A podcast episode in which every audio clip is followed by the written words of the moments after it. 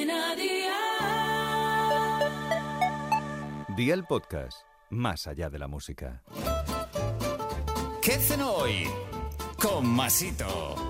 Hola familia, hoy Aldi y yo os traemos esta cena que ya sabéis que podéis llenar el carro con lo mejor y con unos precios así de Aldi. Os propongo un pastel de calabacín que os va a encantar. Con pocos ingredientes vamos a conseguir un plato delicioso. Así que veo por la libreta y toma nota de los ingredientes que te doy la receta. Un calabacín alargado cortado en láminas longitudinales, queso rallado, sal, una pechuga de pollo cocida y triturada, orégano, un molde de horno rectangular, salsa de tomate frito casero y queso Barty en lonchas. ¿Empezamos con la preparación? Pues venga, ¡al lío!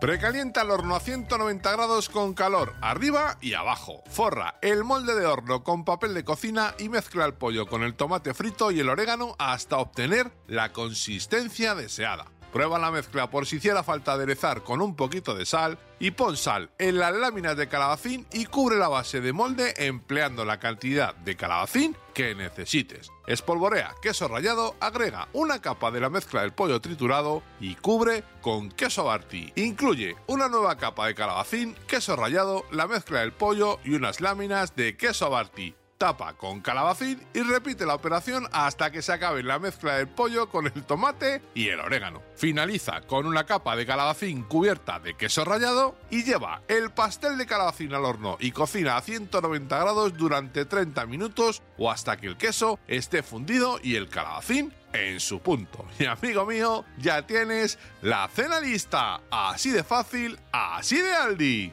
Consejito del día, este pastel queda muy bueno cambiando el calabacín por berenjena y si utilizas atún desmigado o restos de pollo de un asado, también te va a encantar. Los deberes para mañana te los dejo por aquí. Un puerro, tres dientes de ajo, una hoja de laurel, 200 mililitros de vino blanco, aceite de oliva virgen extra, pimienta, una cucharadita de curcumina, dos cucharadas sopera de salsa de tomate frito, sal, 8 filetes finos de merluza congelada sin piel y sin espinas, 8 langostinos y 250 mililitros de caldo de pescado. Espero y deseo que te haya gustado esta nueva receta y que te suscribas al podcast. Ya sabes que es gratuito. No olvides compartirlo con tus familiares y amigos y te espero mañana. Recuerda, paso lista.